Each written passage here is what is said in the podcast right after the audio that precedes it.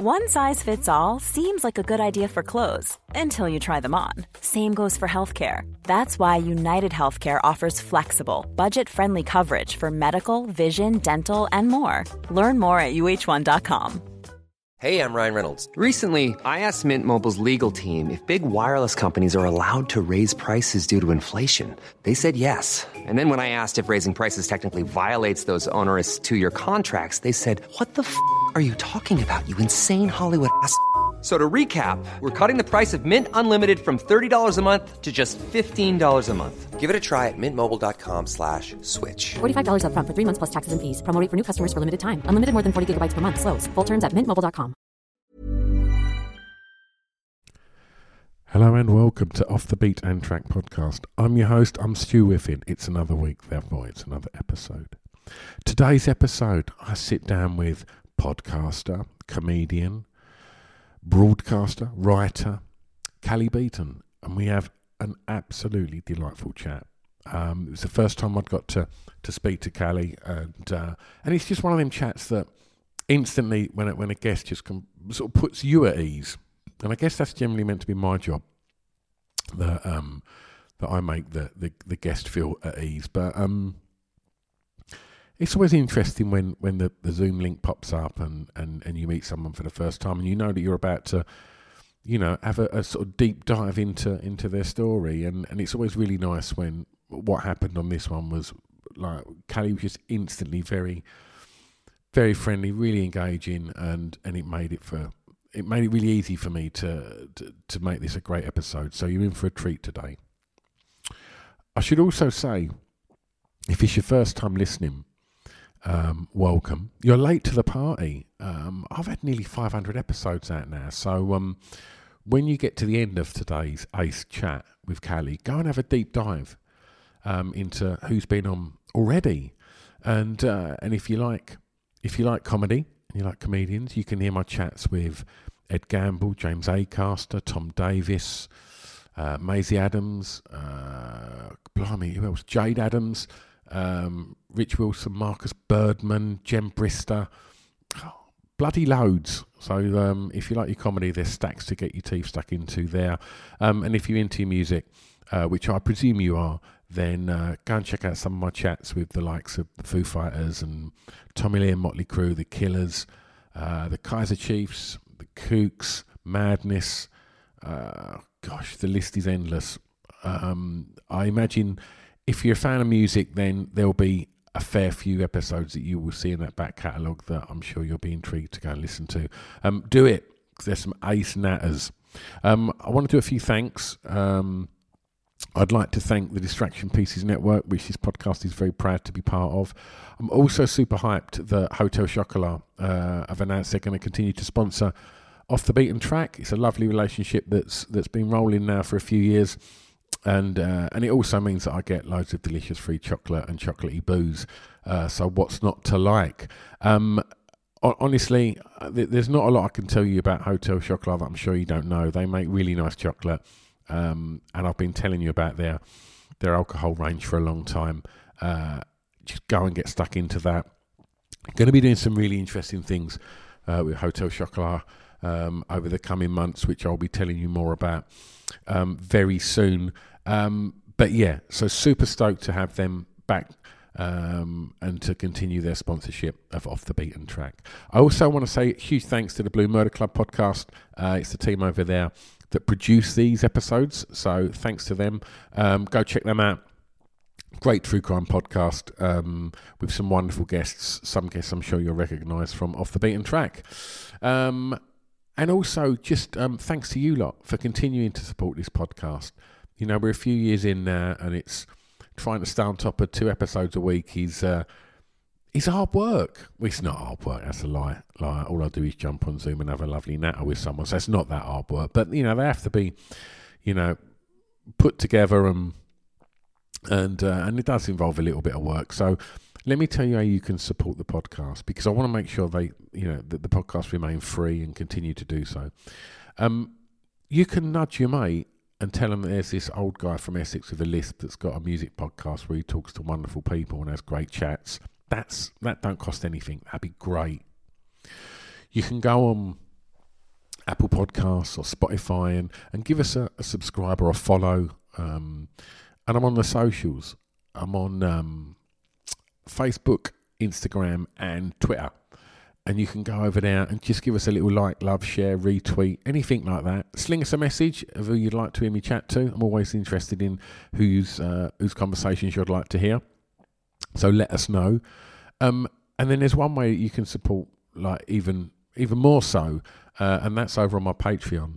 And I know that a lot of you know podcasters and musicians have Patreons, and and they can be a little pricey. And I'm super aware that we're in a cost of living crisis at the moment. So I keep mine to a dollar a month. And so that's 70 odd pence. And for that, I'll try and give you quite a lot of bang for your buck.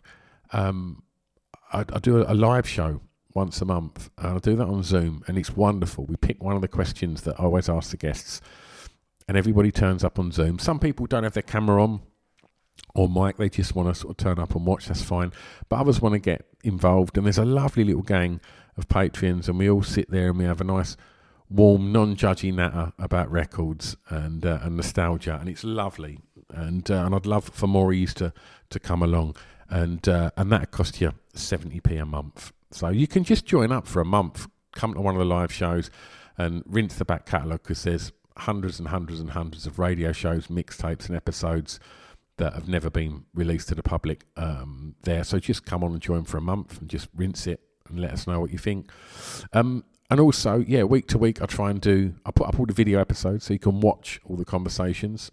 Um, I put together little mixtapes and radio shows, as I mentioned. So try and put something like that out each week as well. So yeah, loads of stuff, and you can find out about that at Patreon, p a t r e o n dot com forward slash off the beat and track. Um, and I know I bang on about it on every episode, but it is just 70 pence and it really does help. It all goes in the pot to kind of cover the production and, and all the other bits and pieces that go into ensuring that I put two, three episodes out each week. Um, and there's another way. If you just don't want to sort of subscribe to the Patreon, you can just buy us a cup of coffee. Um, the link will be in the show notes. Just just click on onto that, and then it'll be buy me a coffee. And yeah, one of the things if I'm gonna, you know, if I keep having these chats and and keep having to sort of do all the, the work that involves uh, two podcasts a week, it's tiring. So pick me up, go and buy me a cup of coffee, and uh, and that'd be amazing. Um, but yeah, anyway, that's all the beg borrowing bits done, and uh, and thanks loads um, for all your support anyway today. Right, we can get on with it now. Please enjoy today's episode of Off the Beat and Track podcast with the delightful Cally Beaton.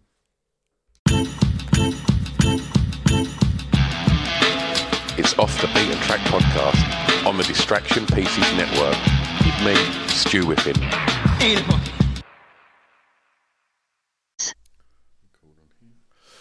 Okay, we are recording. Cally, how are you today? I'm all right, thank you. Um, I don't know if we're supposed to say when we're recording, but it's Valentine's Day. It is. And it's lovely to be spending it with uh, a happily married and doing a podcast. So great, couldn't be better over here in single life. how is how, how is it being single uh, on Valentine's Day? How do you find that? Do you I quite like it. I and I quite like it this year. Um, I, it's varied. I'm not a massive believer in it anyway, and I think it depends, doesn't it? I feel quite happily single at the moment. So, and I've got loads of flowers, um, two bunches because I bought them for myself. so there's a place around the corner that sells off flowers at the end of the day for like 50p a bunch. Yeah. So I'm always walking past it. I happen to have picked up a couple of good bunches from them this week. And then I got sent some by someone I'd done a job for as well. So I've got three beautiful bunches of flowers, Wonderful. none of them from suitors, but my the downstairs of the house looks like I'm extremely popular and loved. Wonderful. Wonderful. I'm going to ask you to start your playlist, and I'm going to ask you, please, Cally, to tell me the song that you regard as having the greatest ever intro, please. I don't even think it's that I regard it. It's just fact. Surely everyone says this one. It's Sweet Child O' Mine, Guns N' Roses. Why did you choose that? just as soon as you hear that first beat, you're like, this is what's happening. It it's like it's just what life's about, isn't it? It's got power and pelt and it's great pelt's a fur thing isn't it? I love it and i still love it. There's a really brilliant bar near me. I live um in kentish town and up the road at tufnell park there's a bar called aces and eights where they have incredible music. Like later you've probably been there like late at night. They always have DJs and uh, they play every track they play is fantastic, but this still everyone's up on their feet and it's it's like a scene out of Thelma and Louise every time. I love it. So yeah, it's it's just just gets you right there and you know what's coming right after the first note two notes you Absolutely. know what what track it is it's so weird you mentioned that that that's that soundtrack's your night by the from the dj aces and eights right because the dj aces and eights is my friend liam and the hot dj at aces and eights yeah what you're throwing that into the mix on Valentine's Day? Hold on, back the truck up. Here's a happy conversation. So he's from Essex, uh, as am I, and he. I gave him his DJ break. I run a I run a nightclub in Essex um, called the Pink Toothbrush, and uh, Liam literally like wrote to me and said, "Can I come and come and DJ? I want to be a DJ." And I was like, "Yeah." And he's gone on to become uh, a really, really amazing DJ. And he's really that's good. he's at there.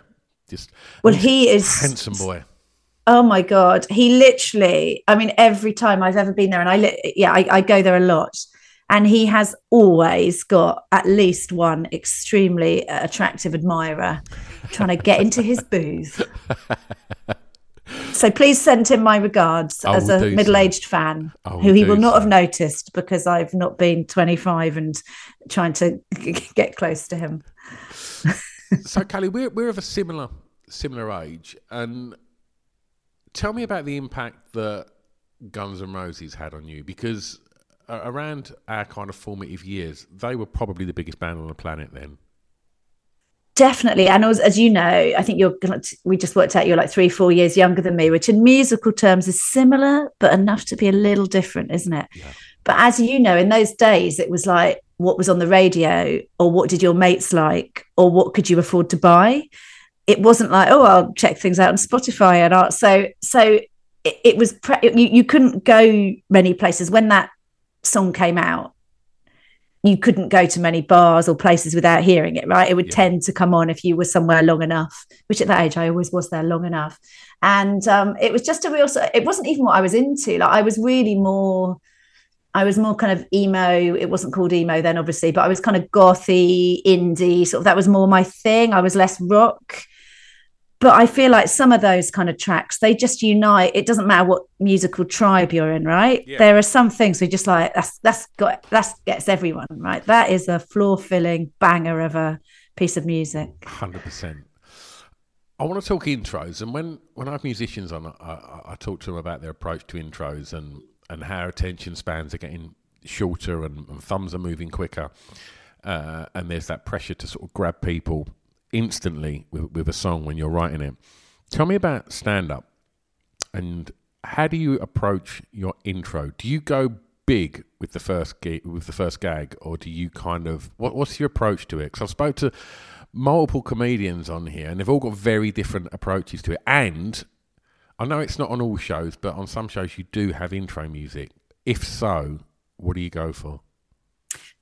Heroes, Bowie. David Bowie. Oh. Yeah, because I mean, not because I think I'm a hero. I'm going to say that's that's that, you're writing a big check there, walking out to that, aren't you? Well, you are, but I just think most people. I, I lo- I've always loved that. I think it's just. I mean, I love Bowie full stop. I haven't picked any uh, for this, but I do. And that to me, I think this sounds like a real humble brag, which I guess it is now. I think about it, but I I ran the London Marathon ten years ago for the first time. Um, when I just split up with somebody with the love of my life, and I was I'd had six months of sort of heartbreak and training for a marathon, and my kids were whatever they were, sort of early teens at the time. And they put together a playlist for me. I don't normally run to music, but they put together a playlist for me in case I needed something to get me around the last few miles. And I did fine until about mile 20. And then I put on their playlist as I was running through the tunnel by embankment. So you can't hear the crowds, you just hear the thumping of the feet on the on the you know uh, on the road. Yeah.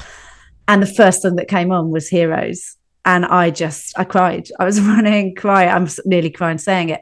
And and I've it's always meant a lot to me that song. But for me, knowing my kids had put that on as the first thing I would hear on their marathon playlist, so for me, it's less, I'm a hero, aren't you lucky to be seeing me? It's more, this is a massive shot in the arm for me. And hopefully, I think most people feel the same when they hear it, right? It just gets everyone's adrenaline going. Yeah, it's perfect. It's as close to perfect as, as, as a record can get. So tell me about your approach to that first, that intro, the minute you grab the mic. Well, mine has changed, and I think this happens for a lot of people. Um, is that we get a bit less crowd pleasy as we go on, which sounds weird because it is obviously on the job description you are meant to quite please the crowd, or you've sure. not done very well. But um, I just mean like less desperate to get a laugh quickly and more confident that I'll get them on side. Um, so one of the things that is really important, thinking about beats in stand up and beats in music, is the first thing I do now when I get onto the stage is nothing. So I get up, take the mic out of the stand, have a look at everyone, and let them have a look at me. And I'll hold that for two or three seconds before I say a word. And that alone makes the most enormous difference because you don't seem desperate to be liked. Yeah. You've occupied the space and you've given them a chance to get a look at you because otherwise, whatever you say first, they're like, oh, wait a minute, who are you? What? Huh? I wasn't yeah. expecting you. So it just gives people to just a, a chance to absorb those first impressions a bit. Um, but yes, I'm still not courageous enough, and I so admire people who are to do a bit of a longer build or come on in a way that's a bit more dislike you know fin taylor's probably the most classic example of someone who do, he really goes out there like like me hate me i'll do what i want thanks and he's brilliant. And they almost always he, you know he kills every time i've seen him ever do anything. He's incredibly talented but I'm the opposite of Fin Taylor in that regard. I still do want to be liked. So I will have a banker gag definitely within the first 30 seconds. I'll have tried to get a massive laugh. Um, someone said to me that as a female comedian, you not only need to get a laugh within the first 30 seconds, you need to be liked. Whereas male comedians, that person was saying, don't need to worry about being liked, just getting the laughs. I don't know if it's as gendered as that. But yeah. um, yeah, so I take a beat and then try and put out a sort of banger fairly quickly. I like what you said there about, you know, uh, uh, uh over time, you know, you're, you're less desperate to get that laugh straight away, and like you're you're kind of you know do your thing until you know the, the time comes to do that. And I guess that's very similar to to bring that back to music is. You know, if you listen to like the first Arctic Monkeys record, it's like, ah, listen to us, and it's like hooks, hooks, hooks, bangers, bangers, bangers, and then you get that experience and maturity, and then it's like, right, well, now we can do what we want to do and we can take our time and we can experiment more. So I do think there's sort of massive parallels there. I love it that you've that I've got anything that would even remotely be parallel to the Arctic Monkeys. So I'm going to take that. I'm going to take that, bottle it, keep it forever. All right. Well, I'm going to take you back, Cally, for, for, for track two. Um, can you tell me, please, the first song you remember hearing that had an emotional impact on you, please? Not only can I remember it, I could still sing the whole thing to you, word for word, beat for beat. Uh, so it's Romeo and Juliet, Dire Straits. Tell me about your memories attached to that. Well, it was all my first love. It was Nick Young was my first love. He's not called Nick Young anymore, so I can say his name. Uh, and I was with him from when I was 14 to when I was 16. And we were massively, massively in love. I remember when I broke up with him, um, my mum saying to me, she said, You know, this feels like the end of the world now, but you're going to look back on this when you're older and just realize it was just kind of puppy love and you're okay. And I still look back on it and think that was one of the loves of my life, that that lovely two year relationship when we were both at school. And um, and it wasn't wasn't innocent, you know, as relationships from 14 to 16 are and aren't. So it, it was charted me sort of becoming an adult, I guess. And um, I, I'm not a Dire Straits fan. I've never been particularly a Dire Straits fan, uh, but that particular song, um, I remember him. I, I think it, I still think it's a really, I yeah, I still love it, and it still makes me emotional. And he also, um, we met in our English class. We both think English uh, O level as then was, and I remember he bought me um, a Rolling Stones album and he'd quoted a Shakespeare sonnet. He'd written it around the edge of the album, the in, the cover, um, the, the sleeve, not the cover, the sleeve inside. and then so I guess it was the fact that he wooed me with a Shakespeare sonnet, which I now look back, I'm like, he didn't even he didn't even fully get the right bits of the sonnet, so it was definitely a, a bit pretentious. That's still pretty smooth for sonnet. fourteen. Smooth. For, he was fifteen. Actually, he was a year right. older than me and still is a year older than me, I dare say. But he, um, so he did that. So I think it was a combination of being wooed with a Shakespearean sonnet, meeting in English, a song called Romeo and Juliet, and then just the lyrics. And I just remember sitting with him in his uh, bedroom at his mum's house because we obviously still both lived with our parents, and um, yeah, and just and just loving listening to it. And he was a kind of like he he was in a very kind of hippie home, his, his single mum. We smoked weed. She didn't give a shit. I was the child of two school teachers, had had a much more, much more buttoned up upbringing. So it was kind of like hearing that music, hanging out with this guy, smoking a little spliff and thinking life's good. So, and I was probably about 14, 15 when I heard it. Tell me the exact emotion that you got from that. It's a good question. I think it was just like that feeling when you really love somebody and you feel really safe in a way that is quite hard to feel when you get when you're dating older. You know, I'm in 30 years later into the dating game now, and everything feels much more guarded. So I think that's complete like like home. Like I'm, I, this is where I belong. I'm with this guy. I'm listening to this song.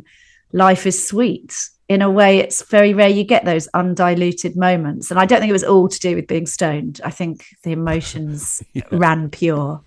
Yeah. It's a beautiful record. And i think it is. like yeah. it, it, and i think most people certainly like that i know will say yeah i'm not really into dire straits but i love romeo and juliet. Yeah. Some people hate it though. It's a bit marmitey. I've told a couple of people i always think um you date a bit via playlists and music, right? Or I do anyway. So you start to get a sense of a person, and music plays quite an important part in my early days of relationships or early weeks.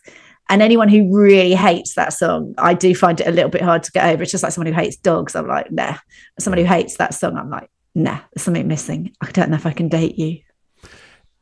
I mean, I'm exactly what you're saying. It's it's it's so true, isn't it? And then like I mean, it's pure high fidelity stuff, isn't it? It's it's purely um, like exactly what you'd expect from from uh, Nick Hornby, but it does matter, and I think you can't because I don't know if it's like if you find that, but if I if I hear a song that like I absolutely love, and like and it's on, and somebody that you know that I like, that my friends or my family just go, "Oh, this is awful." It it upsets me a little bit and like, no, oh, it's a big problem, isn't it? it yeah, it's, it yeah. really is though. Like, oh, it is. Like, yeah, and it, and uh, it's exactly the same as what you said there. It's like someone that don't like dogs. It's like, yeah, that ain't gonna work. Something's missing. It's also a real lesson to all of us. Like you know, I'm sure you're you're not like this because it's you're immersed in music for a living.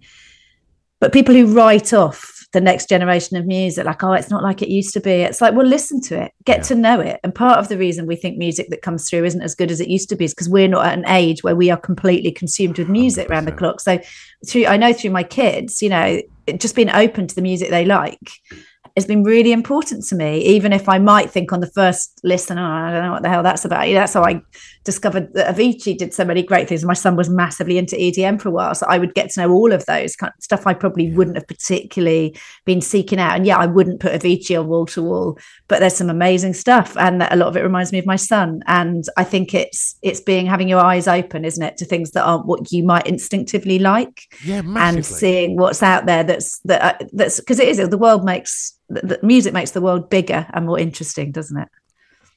Couldn't agree more. I couldn't agree more. And and it's weird. Like I don't know if uh, have you ever tried to sort of thrust bands and stuff like that upon your kids? Because I've tried to not do that. I want them to kind of find their thing, and and if I don't like it, then I guess that's kind of good because I'm sure there's going to be records that we talk about today that I was I was probably totally in love with. My parents would have just been like, "What is this shit?" And it's like definitely, but that's what you want. You don't want your parents. I mean, you know, that's why I, I guess you know, not that I'm got anything against them, but your your Ed Sheerans and that they're they're great at what they do, but your parents are never going to go turn that shit off. Exactly, and you're it, not going to.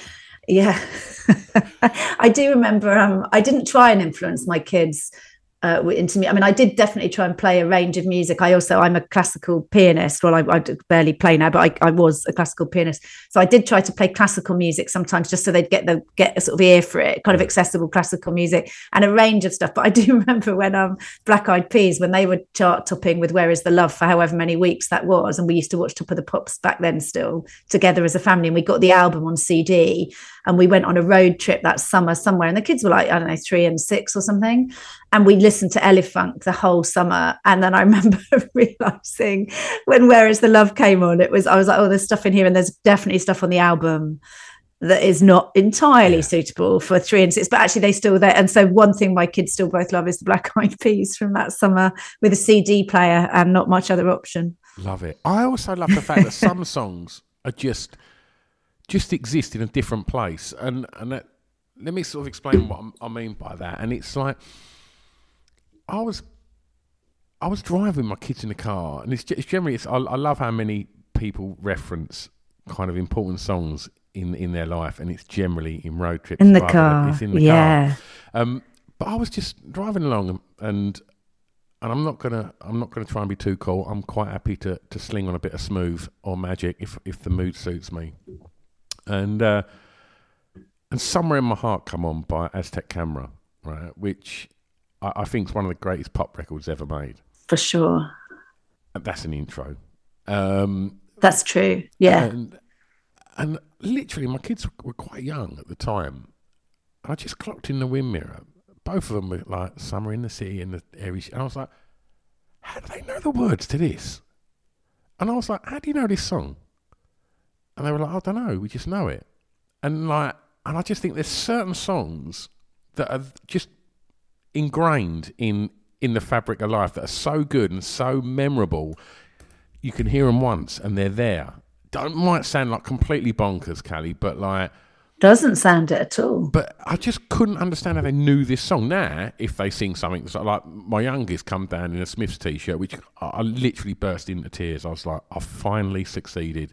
Yeah, I've I've, I've got her on board, and um, but uh, but now any time that like I play something from my generation or generations before, and they're singing along, I know now it's just through TikTok. They're like, "Oh no, this is huge on TikTok," and I'm like, "Yeah," oh. but but yeah, I just I love that, and it might I might be way off, but just how some songs just exist and people know them, and I don't know how they know them. They're just that good and that infectious and hook ridden and brilliant.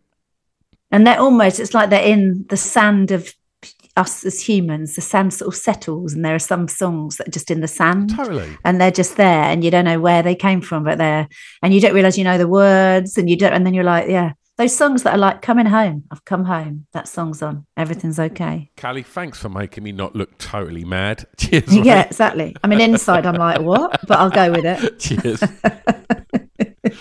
um, you mentioned that um, your parents were teachers, and you was a uh, you could play classical piano. Hey, I'm Ryan Reynolds. At Mint Mobile, we like to do the opposite of what Big Wireless does. They charge you a lot, we charge you a little. So naturally, when they announced they'd be raising their prices due to inflation, we decided to deflate our prices due to not hating you. That's right. We're cutting the price of Mint Unlimited from $30 a month to just $15 a month. Give it a try at mintmobile.com slash switch. $45 upfront for three months plus taxes and fees. Promote for new customers for limited time. Unlimited more than 40 gigabytes per month. Slows. Full terms at mintmobile.com. Hiring for your small business? If you're not looking for professionals on LinkedIn, you're looking in the wrong place. That's like looking for your car keys in a fish tank. LinkedIn helps you hire professionals you can't find anywhere else, even those who aren't actively searching for a new job but might be open to the perfect role. In a given month, over 70% of LinkedIn users don't even visit other leading job sites. So start looking in the right place. With LinkedIn, you can hire professionals like a professional. Post your free job on linkedin.com slash people today. Since 2013, Bombas has donated over 100 million socks, underwear, and T-shirts to those facing homelessness. If we counted those on air, this ad would last over 1,157 days. But if we counted the time it takes to make a donation possible, it would take just a few clicks. Because every time you make a purchase, Bombas donates an item to someone who needs it. Go to bombas.com slash ACAST and use code ACAST for 20% off your first purchase. That's bombas.com slash ACAST, code ACAST. hmm So I'm presuming home was quite musical growing up. Was and still is. So yeah, my mum sang and my dad sang and played uh, timpani, which he still does. So my dad re uh, sort of pivoted in his career in his 40s from being a deputy head teacher to being a classical musician. So he'd always played, but he self-taught. He's self-taught drummer and did a bit of kit drum and then got into timpani. And you get very booked if you play timpani because there aren't many timpanists. Yeah. and um not that he's not good but it's a rare it's fairly rare sort of um yeah it- it- they're fairly rare breed. So yeah so he's so surrounded by music classical music or no, no pop music. My parents are not into pop music. Furthest they'd go away from classical would be towards jazz which as we know is nowhere near pop. But yes definitely surrounded by music. And we always had a piano and both my parents my mum was a pretty good pianist. So i just kind of from from when i could stand up and reach the piano keys i sort of was trying to play the piano. And then i learned to read music the same time i learned to read words. So i and i love i spent i don't know how many hours of my childhood playing the piano. I was a very unconfident bullied child and it was a safe space for me. So i was definitely an outlier and the piano was a very safe place to be Do you not play anymore? I don't play. I don't really play enough. Actually, it's it's funny you say that. Every time I have a conversation about it, I've got a beautiful piano downstairs, and I've got a note on my phone that I've had for about six months trying to get the piano tune. I mean, it's perfectly playable, but it is out of tune. Um, I don't really play very much. My daughter, I played enough to get my kids into it. My daughter's a really good classical pianist, but again, she's now left home, doesn't play much.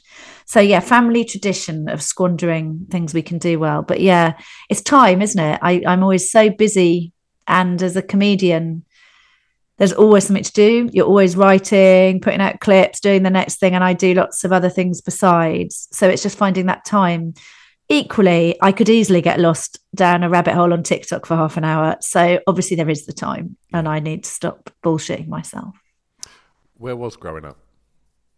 Uh, it was well. I always think of it as Dorset. We I was actually born in Buckinghamshire, but we lived in Dorset from when I was seven. So I always sort of think of myself as more Dorset than anything else. You got fond memories of, of living there? Uh, mixed memories. I mean, I as you may or may not know, I've, I've talked about it a fair bit. I was um, my parents worked at a boys' boarding school, and so I was a girl at a boys' boarding school, um, which is, and I was fat, ginger, bespectacled. Uh, was not a recipe for an idyllic childhood, I would say, but there were aspects of it that were idyllic. Where we lived, albeit we were in a teacher's house, you know, we had no money, but we did live in somewhere that was, you know, 150 acres of rolling, beautiful grounds Yeah. that belonged to the school. So um, it was a kind of privileged place to feel like an outsider. That's quite a, a statement, isn't it? A privileged place to feel like an outsider. That just describes comedy, to be honest. Well, look, let's talk school. And and for track three, Cally, I'm going to ask you to tell me the, the song that reminds you of your time at school, please. Well, I've gone a bit later than that point when I was an, an unhappy little girl in a boys' school into when I finally got into the local state school. So I was dying. I used to read Jackie magazine and stuff, and all I wanted was to be a normal person at a normal school. Did you not So I was- then? Not in a private school, as a you don't anywhere. I don't think, and in a private school with no money. So most people, everyone else in the school was rich. That's why they were at the school. We had no money. So I was a teacher's kid. That's why I was there. I was not the same gender as everyone else. And probably the way I kind of looked as a kid, I wasn't going to have an easy ride of it anywhere, really. So definitely didn't feel, didn't really, no, didn't, it wasn't completely unhappy, but it wasn't particularly the easiest start. But then I ended up, I had two years at my local state secondary, which was a, which was sort of merged from loads of schools across the kind of Dorset area. So it was quite a big school for, for a country school. Um, you know, like a couple of hundred in each year. So decent sized secondary school. And I just loved it. And Only You, Yazoo is the song I've picked, which is much more kind of school disco than it is little childhood. I I heard that on the radio yesterday, uh, and it was one of the ones. I still get joy. It's completely different if you hear a song on the radio than if you hear it on Spotify. Oh yeah, of course it is. Yeah. Um, yeah. Serendipity. Oh, and I only caught the second half of it. it's so beautiful, isn't it? Just per, it's perfect. It's a perfect. Do you think a perfect song, a masterclass? Yeah. And so kind of understated. And it was so. If you think about it, I mean, even now, there'd been nothing like that. Even Alison Moyet's voice. Yeah. We don't take it for granted now. I still hear her. I think you know, it just blows my socks off. But at the time, it was just revolutionary, wasn't it, to hear a woman singing like that? Yeah, hugely. And we're we're fiercely proud us Essex people because that's where Moyet and that's where Vince Clarke are from. And You should be fiercely proud of those are, two. We are. Yeah. And uh, and I mean, for me, I don't know if it if it the same for you, but it's impossible to hear that now and not have that Tim and Dawn office. Definitely. It's definitely. so yeah. used so well there. And, Yeah. You know, you could easily have just gone for a Snow Patrol song and just got the tears rolling straight away, but he chose that and it was even Yeah. more powerful. It was so I'm getting lovely. goosebumps, you see, even thinking about it. Yeah, I know. No, it's absolutely perfect. And talking of what kids like, my daughter is big into 80s and 90s music. Um, and when we do road trips in the car, she, she I always let my kids be the kind of DJ. Um, to mixed effect sometimes, but she and I have very similar musical tastes. But she, of course, thinks she thinks it's from like the dark ages, but she loves it as well. So it very frequently will come on when we're driving together. And yeah, if if I was going to have a you know a playlist at my funeral, I'd like to think that one might be on it. How do you want that to go? Do you want do you want like you're not going to go for like Reach for the Stars by S Club 7 and try and everyone, you know, you don't want everyone just going, oh, Cally was such a laugh. Let's just remember and be really, you want tears, everybody in like black vows. You want to. I think everyone could just do whatever they bloody want. I've got, a, I've got a, um, I've got a thing. I've done a because I've done so many. I've lost a lot of people in my life, and I've, I've arranged a lot of funerals. And there was one year, about three years ago, when I, um, in the first three months of the year, I had arranged seven funerals to the point that, um, yeah, just a lot of loss. And what I do know is arranging the admin of someone dying is immense. So what I have done is I have made sure there is an admin way, an admin free way to handle my death. So my kids and a couple of my close friends know there's a file on my computer and I've got a hard copy of it in the it looked in the filing cabinet that's got everything from my will to here's one sheet with everyone you need to contact to cancel everything here's and and here's how if you just want a kit form funeral where you don't have to worry about anything you can do it with this but if you want to completely rip that up and do whatever you want that's absolutely fine. So i've given them a sort of um yeah one that if they don't want to have to think about it they can just use it. But i don't care. Whatever they want to do. So are you comfortable with the idea of death then? not mass i mean i've definitely got i think i'm in my kids are half dutch and we've lost a few dutch people um, over the years. And in holland a bit like in ireland it's open coffin. You spend time with the body and it's a brilliant way to sort of normalize death. So i think i feel a bit less fazed by it than people from cultures where it's like shut the lid act like it does is not a part of things. So i do Yeah. feel like it's part of things. Uh, but no, no i mean who's comfortable with the idea of death? I'm quite preoccupied with um, it sounds an awful thing to say if he's listening or if they're listening, but I, my parents, who are my dad's about to be eighty, my mum's um, three years older than him, and I'm I'm really close to them, and I just think I was with them on Sunday, and I just thought I, I don't know how many, I don't know how long they'll be here for, um, and you you know you just want to cherish every. You don't know when it'll be the last Sunday lunch you've had with your mum or your dad, do you? So I'm quite preoccupied with death um, in terms of realizing that that generation haven't got potentially that long to go. But yeah, I'm not. Um, so I, I think I, don't, I think funerals are the people left behind, aren't they? So whatever anyone who gives a shit who's left behind wants Yeah. to do, good luck to them. Yeah. Absolutely. so tell me about um, school, and let- let's focus more on when you went uh, to a state school. Like, how was that? Because the, the the the idea for me of changing schools will be terrifying. Um, but I guess if you was at a school where you felt like an outsider, it must have been a relief, I presume, to have gone to a state school. Yeah, because I went from that boys' school that my parents taught at. Um, they wanted to send me to another private school um, that obviously they didn't teach at, and the only way we could get me in there is if I got a scholarship because we couldn't afford the fees. And I got a music scholarship into that school. So my fees were paid for because I was a musician. And so I sang in the choir and I played, you know, a couple of instruments and and I hated it so much. It was like the most probably the most unhappy year of my entire life. In fact, definitely the most unhappy year of my entire life to date. And so I finally convinced my parents to let me get out of that school. Um, and I'm from a family of private school teachers, so that's just the world we'd been in. Um, and no one really realized there were other options i don't think. And i really did kind of make myself heard and i ended up being allowed to go to the local state school.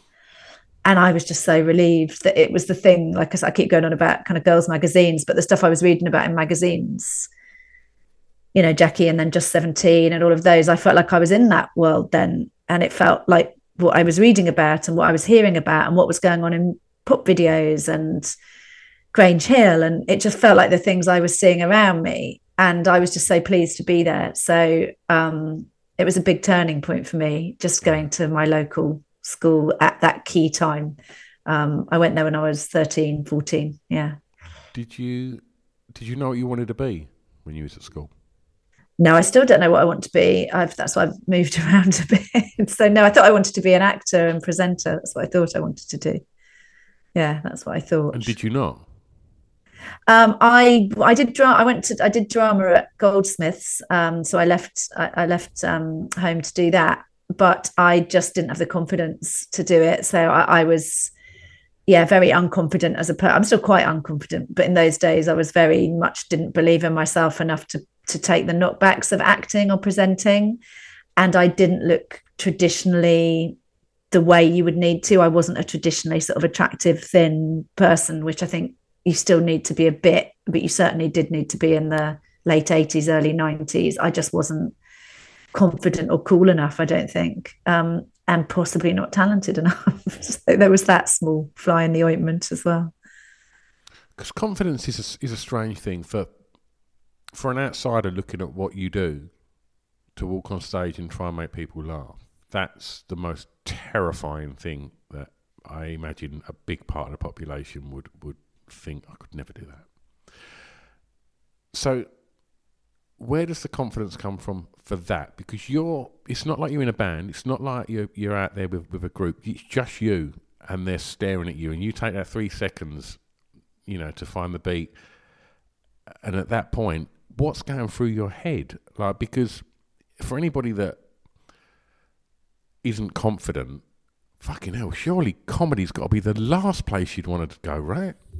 It's kind of the opposite and you probably speak to lots of comedians um, it takes a lot of effort to make anything look effortless and i think it's really good for people to to know that because we watch the person doing the thing that yeah. they can do but they didn't just fall out of bed being able to do that yeah. and it can take months to get one gag to really really work as in a bulletproof way in a club yeah. um, so that that's but it's meant to look like you're just chatting and people are meant to feel like you're their kind of mate um, so I think it is, I find lots of comedians will say this, and I'm sure lots of musicians and other performers feel the same.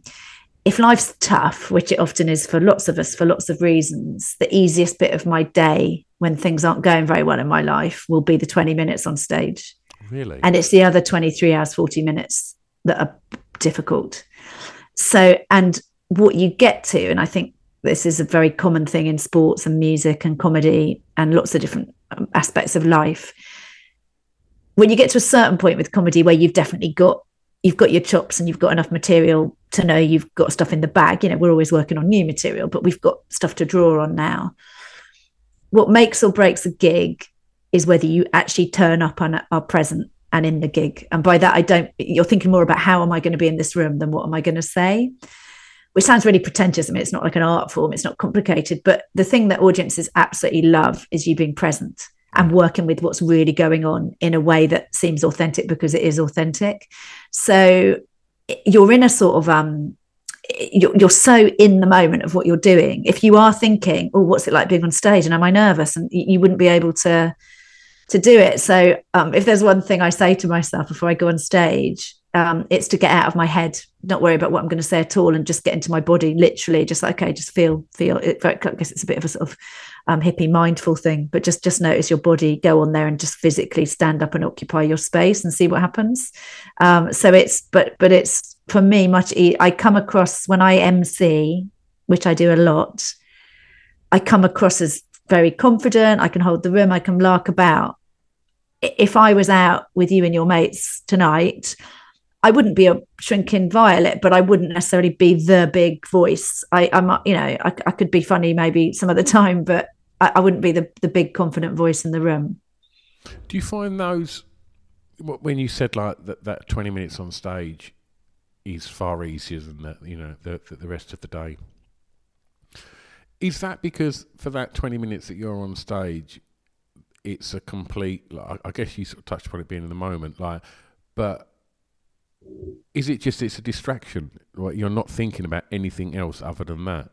You literally can't think about anything else. So if something terrible's happened, you know, I've been on stage after breakups, after hearing people have died, after rows, after difficult calls with my kids, and you you can you cannot do what you're doing on stage and be thinking about that other thing. You just it's not possible to do it well. So it's a holiday from yourself. Yeah.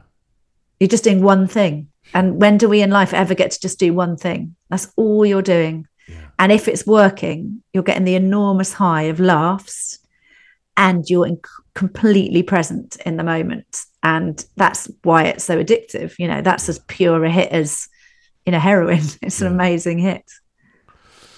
Okay. Track four. Tell me the first song that you remember buying from a record shop, please. I was kind of tempted to lie about this and be cooler, but then I was like, no, let's do this be cool because this is the one where I want absolute honesty because you, everybody's been shockingly honest with these, and there's been some howlers of. Have there? So mine's probably not the biggest howler you've had by some margin. Then, if you've had real howlers, yeah. so mine is it ain't what you do, it's the way that you do it. Fun Boy Three and Bananarama. Great record. It is a great record, but I feel like I was it's so it was so mainstream at the time that I bought it. That's why I bought it. Yeah. And I feel like I either was or I'd like to think I was a bit cooler than that. Yeah. Um, you know, I was listening to like the Strawbs and Ivor Cutler and stuff with with Nick Young, uh, and and sort of weirder kind of stuff, and and also stuff from the kind of sixties, and and we were doing all that, and, and Steve Harley and Cockney Rebel and stuff. So it's kind of like wasn't completely typical of the stuff I liked. Yeah but obviously I liked it enough. I went and bought it. So yeah, um, and I, I mean, it is a great track, isn't it? Mm. It is a great track. Yeah, and it's it's quite it's quite unusual because I think that was was that their second song together. They'd done really saying something first. Yeah, I, I think, think, it is. Well, it's certainly the second one that I was aware of. Yeah, yeah, and and obviously that is kind of quite sort of tribal sounding, and and it, as was a lot of Fun Boy Three stuff, and I, I remember maybe it is those couple of years, but obviously I was absolutely in love with all three of the Nanas. Like, well, everybody was. Like mainly Siobhan. Like, but and then it was like, and it's Terry Hall from the specials. And I know. Like, it was like, what more? R.I.P. Yeah, absolutely. I um I once I dated a music journalist um who'd been a, I dated him in my 30s but he he was 10 years older than me and he'd been a so he'd been a music journalist in the 80s so when I was a teenager he was in his 20s so he had all these really cool stories about the bands that I was a teenager listening to and it sort of seemed enormously cool that somebody yeah. I was sleeping with had done all these. Anyway, he had slept with Siobhan from Bananarama and from Sade and with Sade. And I remember, th- I remember thinking the most attractive thing about him was that he had slept with those two people. I was like, I feel like now I've probably slightly slept with them, haven't I? Yeah, I mean, you could probably sling it on your CV, couldn't you? Uh, yeah, one one removed sex with uh, eighties uh, pop stars. So, in fact, that could be a book, couldn't it? Um, but yeah, so I found that very exciting that that had happened uh, with him and them. So that was my link in later life to the Bananarama, but it wasn't the one I knew I was going to have when I innocently bought that record. Even on a budget, quality is non-negotiable. That's why Quince is the place to score high-end essentials at 50 to 80% less than similar brands. Get your hands on buttery soft cashmere sweaters from just 60 bucks, Italian leather jackets, and so much more. And the best part about Quince, they exclusively partner with factories committed to safe, ethical, and responsible manufacturing. Elevate your style without the elevated price tag with Quince. Go to quince.com slash upgrade for free shipping and 365-day returns. Planning for your next trip? Elevate your travel style with Quince. Quince has all the jet-setting essentials you'll want for your next getaway, like European linen, premium luggage options, buttery soft Italian leather bags, and so much more. And is all priced at 50 to 80% less than similar brands. Plus, Quince only works with factories that use safe and ethical manufacturing practices. Pack your bags with high-quality essentials you'll be wearing for vacations to come with Quince. Go to quince.com slash pack for free shipping and 365-day returns. Absolutely. Tell me about the record shop and growing up. Was it a place that you know you'd you'd you'd sort of go and would you regularly buy sort of records and stuff? Well this was the thing about living in so i lived in rural dorset like really rural dorset we didn't even live near a town and our nearest town was tiny and the town that was nearest to where i grew up was a really small place called shaftesbury in dorset which is where the um the Hovis advert, you know, the famous Hovis advert of the guy going up the hill. That's actually yeah. on Gold Hill in Shaftesbury. It's not in Yorkshire right. or wherever it's meant to be. So, um, it, so it's very, very picturesque, but not a lot of, um, not a lot of a music scene. And at the time, there wasn't even like a WH Smith. There was a kind of local, um, it was called Hardings. It was the local kind of WH Smith style store. Yeah. And they had a tiny little record bit at the back upstairs. Mm. So you were down to whatever they had in, which probably also explains why anything I would have bought there would have been mainstream. Like there was no way I could have got something that was a bit more. But then in sixth form, I left home and I moved to Salisbury in Wiltshire to do my A levels at a college there. And suddenly there were a couple of record shops, a couple of cool ones, and an Our Price. And suddenly I could actually go and discover music through leafing through vinyl because they were they were music shops that had things I hadn't heard of. And I also worked at the um, at the Salisbury Arts Centre to pay my way through college, and we had amazing bands I saw amazing people. They're very, very wide range of types of music. So for me, throw some out there. Who'd you see? Well, I, one thing I do remember, and I know he's a bit of an asshole. I don't believe I'm uh, compromising anything by saying that, but Van Morrison. I knew you I remember him, Van Morrison just well, on that he, statement. yeah, you didn't. Yeah, exactly. Not Salisbury Arts Centre so much as Wanker, um, but but I remember seeing him. It was my first weekend working at the Arts Centre, and I was like tootling around getting things ready at reception and he went into the room and all the all the instruments were out ready um, for them to do their and he just walked around the stage and there were like seven or eight different instruments there. And he just played each one of them not being not showing off he didn't know i was particularly listening he just played each one at a sort of prodigally talented level. And i do remember just standing at the back thinking i've just seen van morrison walk around the stage playing all these different instruments. So, um, so it was a combination of that, and then things like Blue Oyster Cult and those kind of like I was into like other those kind of that was more my scene of the yeah. sort of bands I was going to for choice. But I did like Van Morrison. So that my my sixth my sixth form years were all about discovering record shops, vinyl, massively eclectic taste in music. I've still got eclectic taste, and I always did, and being a full on goth but loving loads of other, you know, like I loved Squeeze. I went to see them loads. They played at the Art Centre. So yeah, um, a confused teenager musically and in other ways. I saw Squeeze last year. I still um, love Squeeze. Oh, when whenever I think about if I ever answered the questions to this, my favourite ever intro is Up the Junction. I just oh. it's just why didn't I think of that? Yes. What the greatest pop song that hasn't got a chorus? Oh, yes. So good. So good. So I've seen Squeeze probably more than any band, any other band. Yeah. yeah. I ah. first saw them up in Poole when I was 15, something like that, 14. And I've seen them regularly ever since. I saw them at the Royal Albert Hall. When was that? Four years ago. Yeah. So yeah, love them. Wonderful. Let's go clubbing.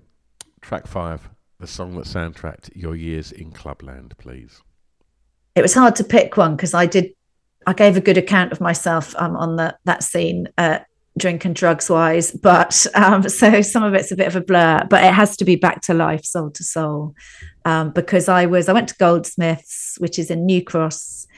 And at the time, their arts college bit was in Camberwell. And I lived in various bits of of South London in that kind of area, that line from Lewisham um, right the way across New Cross and through to Peckham and then Camberwell. But I settled, um, as much as I settled in those years, in a little basement flat just off Coldharbour Lane in Brixton, which was obviously near um, the fridge mm-hmm. in Brixton. So that was my go to club. And it was also at the start of um, E or MDMA as it now is. Yeah. So it was the start of that all kind of becoming a thing, an accessible thing. And I had very ex- early exposure to ecstasy um, through it through a job I was doing, and a guy that was basically running all those kind of raves, motorway raves, and he paid me in cash and ecstasy, and I didn't know what ecstasy was; it wasn't a thing. So the first time I did ecstasy was before it was very kind of known, and did it with th- three mates because we'd been given enough for four of us. So yeah, those years uh, or that particular time, I think Soul II Soul, the fridge in Brixton, and doing loads of drugs. Really. I mean, it's you mentioned sort of you know the M25 raves and stuff, and and and that was very much in and around where I'm from. And, uh, and, and we used to occasionally sort of venture up to the fridge. That was a big night out if we went to the fridge. Even if you lived by the fridge, it was a big night out. but it's it's hard to explain to people of, of different um, different generations just how you could not get away from that Soul II Soul beat for about a year. When yeah. like Keep on Moving dropped and then Back to Life. That beat was coming out of every XR3i in Essex, 100%. You could yes. not, every shop was playing it, every club was playing it, every pub was playing it. It was such, and it was so British sounding as well. It's like, considering like, you know, I guess when you're making sort of soul music and R&B music, like people generally look across the pond to America for for that fix. And, and I think for for a good couple of years, Jazzy B and that, they they snatched that back and they owned it and back to life to this day. Caron Wheeler's vocal is just uh, sublime.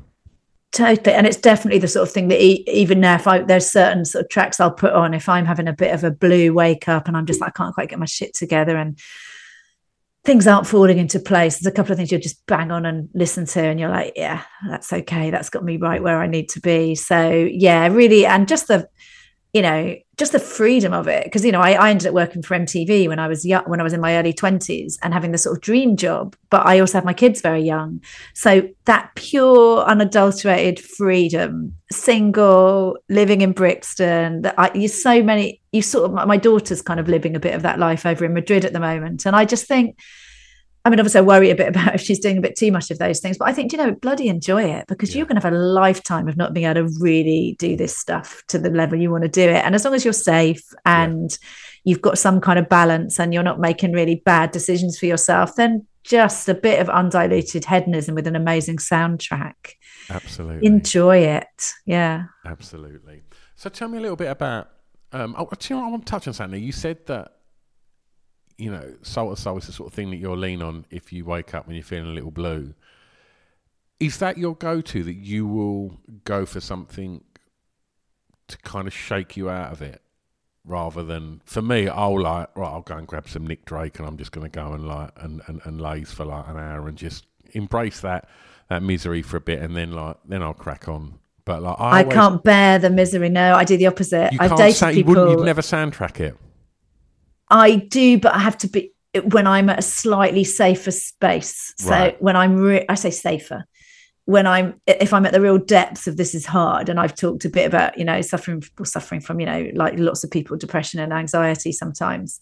So my low moods are very low, and right. if I'm a very low, low mood, I need to get out of that very low yeah. low mood. And then I might get to the point when I say safe, where it would be emotionally safe sure. to wallow a bit more. But yeah, I some there are days when I couldn't quite bear to sit with those yeah. harder things. So then I'll go for, you know, come up and see me, make me smile. Yeah. That's always I was in a band that did um we did it was a covers band and that was one of my favorites that we used to do. So yeah, it it makes me happy for lots of reasons. So I tend to try and lift myself up and out yeah. rather than going deep. So but Nick me- Drake, I mean, good. There's that you've got. Come on, what a good way to spend an hour on a sofa, yeah, no question. Right. Yeah, yeah. Um, tell me a little bit about working at MTV.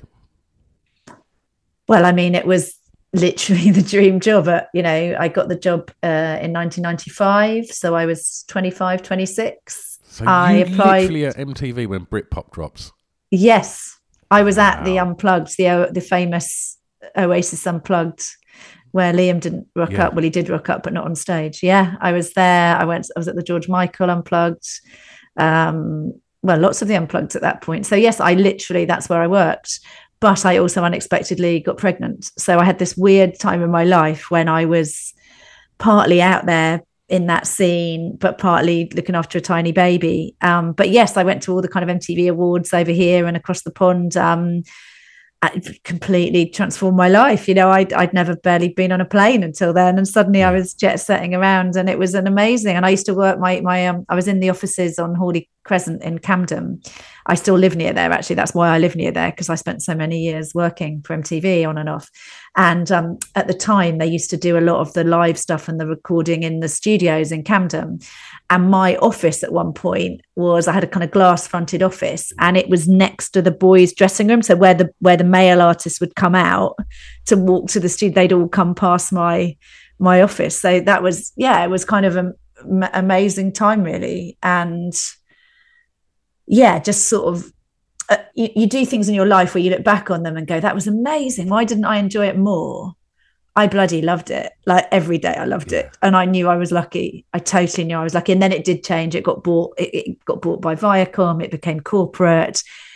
But in the 90s, I left at the end of in 2000 and then came back on and off after that because it changed so much. Yeah. Um, it became so corporate, but it was quite fresh and new and small. And MTV, it's hard to say to somebody now what the brand meant then. Yeah. But it was an epic kind of thing, wasn't it? On the level of like people knowing Coca Cola and and it and, and it was when you couldn't get music videos anywhere else unless there happened to be a show like Top of the Pops. So yeah. that was the music video jukebox, and it's hard to imagine that now. Yeah. So yeah, th- those were amazing, amazing years, and um, yeah, what a job and what a time of life to have it. So you you, you toy with the idea of, of acting. You then get the job that everybody wants. Everybody wanted to work at MTV. And you get that and you excel within that. And then you then choose to do another equally competitive and difficult industry in stand up. We spoke about confidence. Tell me about your relationship with drive well, I think you can sum up drive by saying it's the classic sort of therapy question, isn't it? What are you driving out? So if you're very driven, there's something going on. And it's not entirely a positive, healthy thing. So um, it's about always, I've always been the kind of uncool person in a cool life, if that makes sense. So, like the, th- the places I've been have been cool. And compared to being I don't know, I don't want to say any profession because it sounds like I'm writing people off, but compared to lots of things, it sounds glamorous and cool. But I've always felt like the least cool person in the cool places, the least cool of the cool kids. So I think it's um I don't really know what it is. I, I know now what it is. The reason I do what I do now is definitely not for fame. I would very much not like to be recognized everywhere. Um I I but but it's for relevance. I think that's why music matters so much. It's that we all want to be able to say something and do something that feels relevant. And we don't want to feel like we've just been put back on the reserve bench or that we're unheard and unseen. So I, for me the link now is not about getting out there with confidence in terms of what i exude but maybe daring to say what i want to say all my tiktoks i've only just got on tiktok recently and i've got a kind of decent following building up and it's completely authentic what I'm doing on there. It's just me. It's not wrapped up, it's not orchestrated, it's not thought about. And that's I think people people like that, don't they? It's quite vulnerable and flawed. And that's how I feel. So maybe I'm getting more confident. Now I'm pretending to be less confident. Do you find that that sort of validates that that sort of desire to be relevant and and, and heard? TikTok and stuff. Yeah, and, and, and comedy. Um, yeah, I, I think it. Well, you literally do have a voice, and you are heard. Yeah. People might hate it, but you are. There's no question. If anyone's hearing it, commenting on it, liking Yeah. it, hating it, they've heard it. So, um, and you work out your voice by saying things. You know, when I try things out comedically, I'll have a sort of premise, and I'll think, well, I know what I think, and I know why I think that's funny, and then you work it through with audiences, and you try stuff out, and you muck about with it, and then you're like, ah, that's the thing I think, and that's the thing people can relate to. So um, it, it's yeah. So so I think I think I used to think everything had to be sort of glossy and perfect, and I had to pretend that I fitted in and everything was great. And now I'm like, no I relish the mess, you know, of it all, and and that's what I'm immersed in. And I think it feels less fake, and perhaps I'm feeling a bit more confident now. I'm pretending a bit less, if that makes sense. Totally. I'm going to take you home. A favourite song from an artist from your home county, please. Well, it's funny because when you said it, I, when you asked the questions, I was thinking, oh, you know, there, and then I was like, yeah, of course, PJ Harvey. Jesus, like, how did I not remember Yeah. PJ Harvey? So yes, so um, PJ Harvey from Yeovil, as I'm sure you know, and um, always. I wouldn't say I was kind of. There's a few of there's a. I, sh- I should say the actual track "Down by the Water," PJ Harvey, and I'm not complete. I love "Down by the Water," and I, I and I love a lot of what PJ Harvey has done, but not everything. But the reason I got even more into PJ Harvey than ever was um, I I was dating uh, the bassist from My Bloody Valentine for a bit, and she is mates with all that kind of world, and she's also from Yeovil. And it was when I was up in Edinburgh having a miserable time doing a show or whatever. You know, Edinburgh's tough for comedians. Um, it doesn't always go easily. And we just went to see PJ Harvey playing. Um, and we and we knew like you know she she knew everybody was there and like the bad seeds were there. A lot of them were were part of the show and and it was just the most magical holiday from what I was doing as a comedian. And I had this night with PJ Harvey and all those kind of people and Deb, and it was just amazing. And so if PJ Harvey didn't have a close, and I don't mean that I hung out with PJ Harvey all night, but just being there hearing the music and being there afterwards, it just all that thing about some music just bedding into you, it kind of bedded into me that night. And ever since then, I've been even more of a PJ Harvey fan. I mean, I thought you was been quite humble when you were saying that, you know, you're, you're, you're always the least cool person in the room, you know, in a cool room, you know, in a cool job. You probably were in that instance.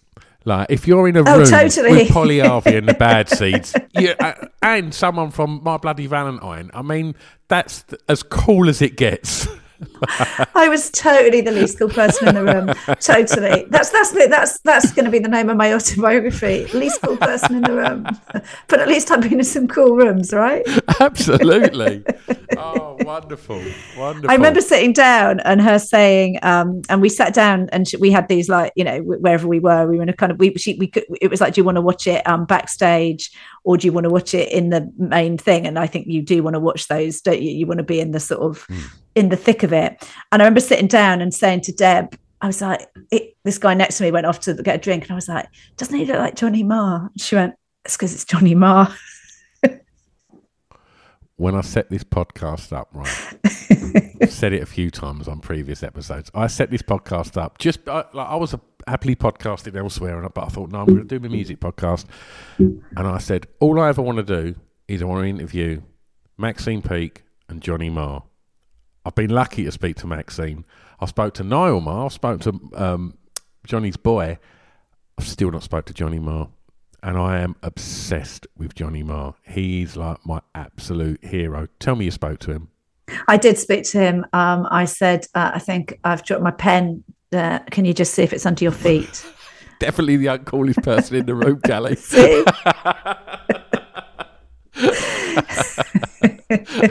So there you go. Love it. Seize the moment.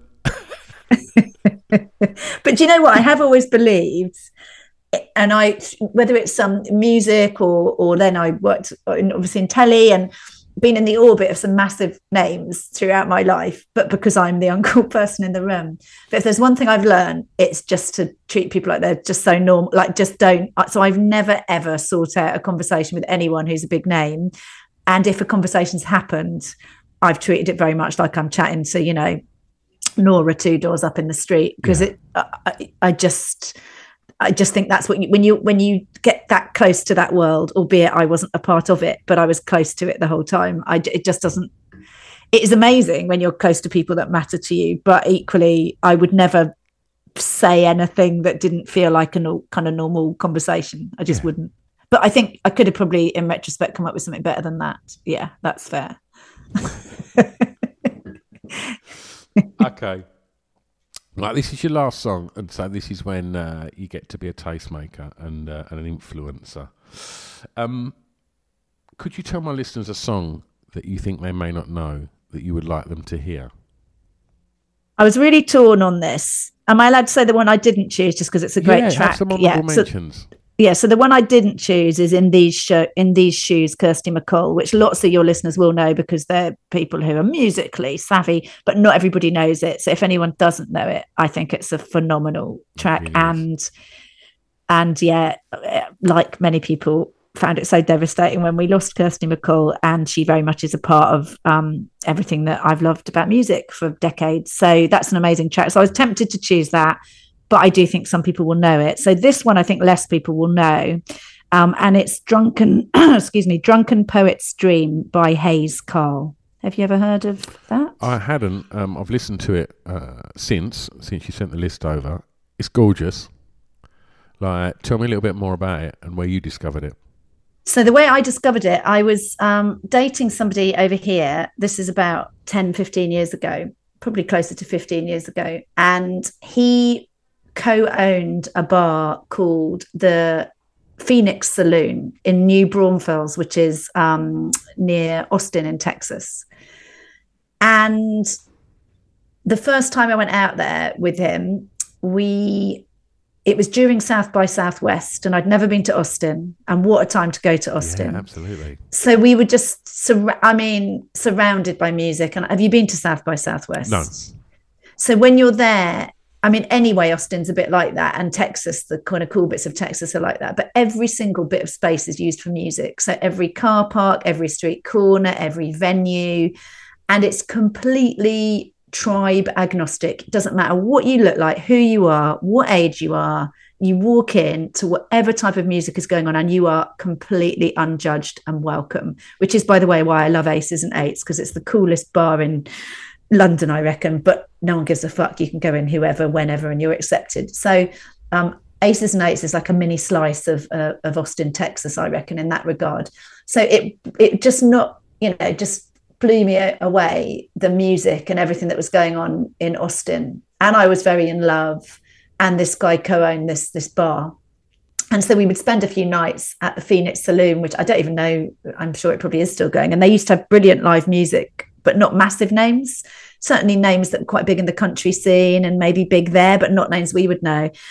And this guy, Hayes Carll, came on, who I didn't know who he was. He was quite good looking. It, it was a whole different face of country music. I had no idea if there's one type of music I didn't know much about. It was probably country at the time. And this guy just came on and um, that was the first song he played and i was just like wow it was like heart-stoppingly good and i love it it's another one of my absolute favorite and, and i and i wish i wish everybody knew about hayes carll not everything he's done's been great but he's done some amazing stuff We'll make it easy for people to go and listen to it we do a little Spotify playlist to accompany the podcast with all of the songs that we've spoken about today. We put Kirsty MacColl on there as well, of course. thank you Um, and I guess let, let's let's talk a little bit more um, as we start to wrap up about you and what, what's going on with you. So, what can people expect from Cally Beaton from the rest of this year? Well, my big thing, like this, that's why I say, please, when you, I love podcasts, I love your podcast, and I listen to podcasts all the time. If I'm not listening to music, I'm listening to podcasts. And my podcast is the big thing for me at the moment. Um, I've been doing it, I'm about to do the 100th episode of it. Namaste, motherfuckers. And it's, you know what it's like with podcasts. It takes, I don't know how long it took for yours to start to get kind of really good numbers, but it takes a long time to break through. And you do these things as a passion project and people don't realize you're probably losing money on them. Well you are losing money on them to start with. And I've just been trying to keep the faith of my podcast because I love it and I love the conversations I have uh, on it and I have incredible guests on it. And so that's my that is my massive passion but it's also something that professionally is starting to to kind of get some momentum. So for me it's the podcast I'm doing quite a few bits of radio and telly um, I love radio more than telly so I hope to do more and more radio and I've also got a book in the works, um, which is a bit of a spin off from the podcast. So it's a kind of um, so that's that's going to happen by the end of this year as well. And of course, I'm I'm gigging like a motherfucker as well, yeah. still. So still trying to get better as a comedian. So um, lots going on. Wonderful. And if people want to keep up to speed with you for, for, for gig dates and news about the book and everything else, where's the best place to follow you, Cally? So I'm on i've got a website that's usually pretty up to date so people can see my live stuff uh, and it's um, callybeaton.com and then i'm on every different social media twitch twatch twatch tiktok. I'm on the whole bleeding lot. Um, and if people just look up cally beaton comedian they'll have no trouble finding me. So very findable. Well if it's cool with you when um, when this goes out we'll tag you in it so people that aren't following you already can go and uh, can go and follow you very cool with me very cool with me Wonderful. Cally, I've had an absolute great time chatting to you. Thank you so much. It's been a real pleasure. Thank you for having me. It's been amazing. Wonderful. I'm going to press stop. Don't go anywhere. I won't. What a wonderful natter. Cally was absolutely delightful. Um, had such a nice chat. Um, chose great records. Um, great records that were very kind of you know, around the time of, of my life. In, in them, you know, we're, we're not too dissimilar in age, so it's always nice when you have them kind of shared moments of, of, of records. And you know, that the, records that hit hard with Cally certainly made a, a big dent, you know, uh, in, in, my formative years as well. So that makes for a really nice, easy chat. As mentioned just before we finish the episode, go give Cally a follow. Um, she'll be tagged on everything on our socials. Go give her a follow. And uh, yeah, go and go and explore so much stuff. A book coming out, you know, and and, and go check out the podcast. It's it's a really good pod. Um, we wrote about it in Pod Bible recently, so go check that out. And uh, and yeah, and, and and head along to one of her one of her shows. Um, right, I think I'm pretty much done.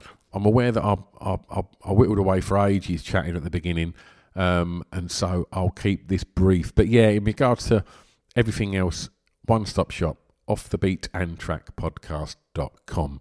I'll see you next time. In the meantime, be nice to each other. See you soon. Bye bye.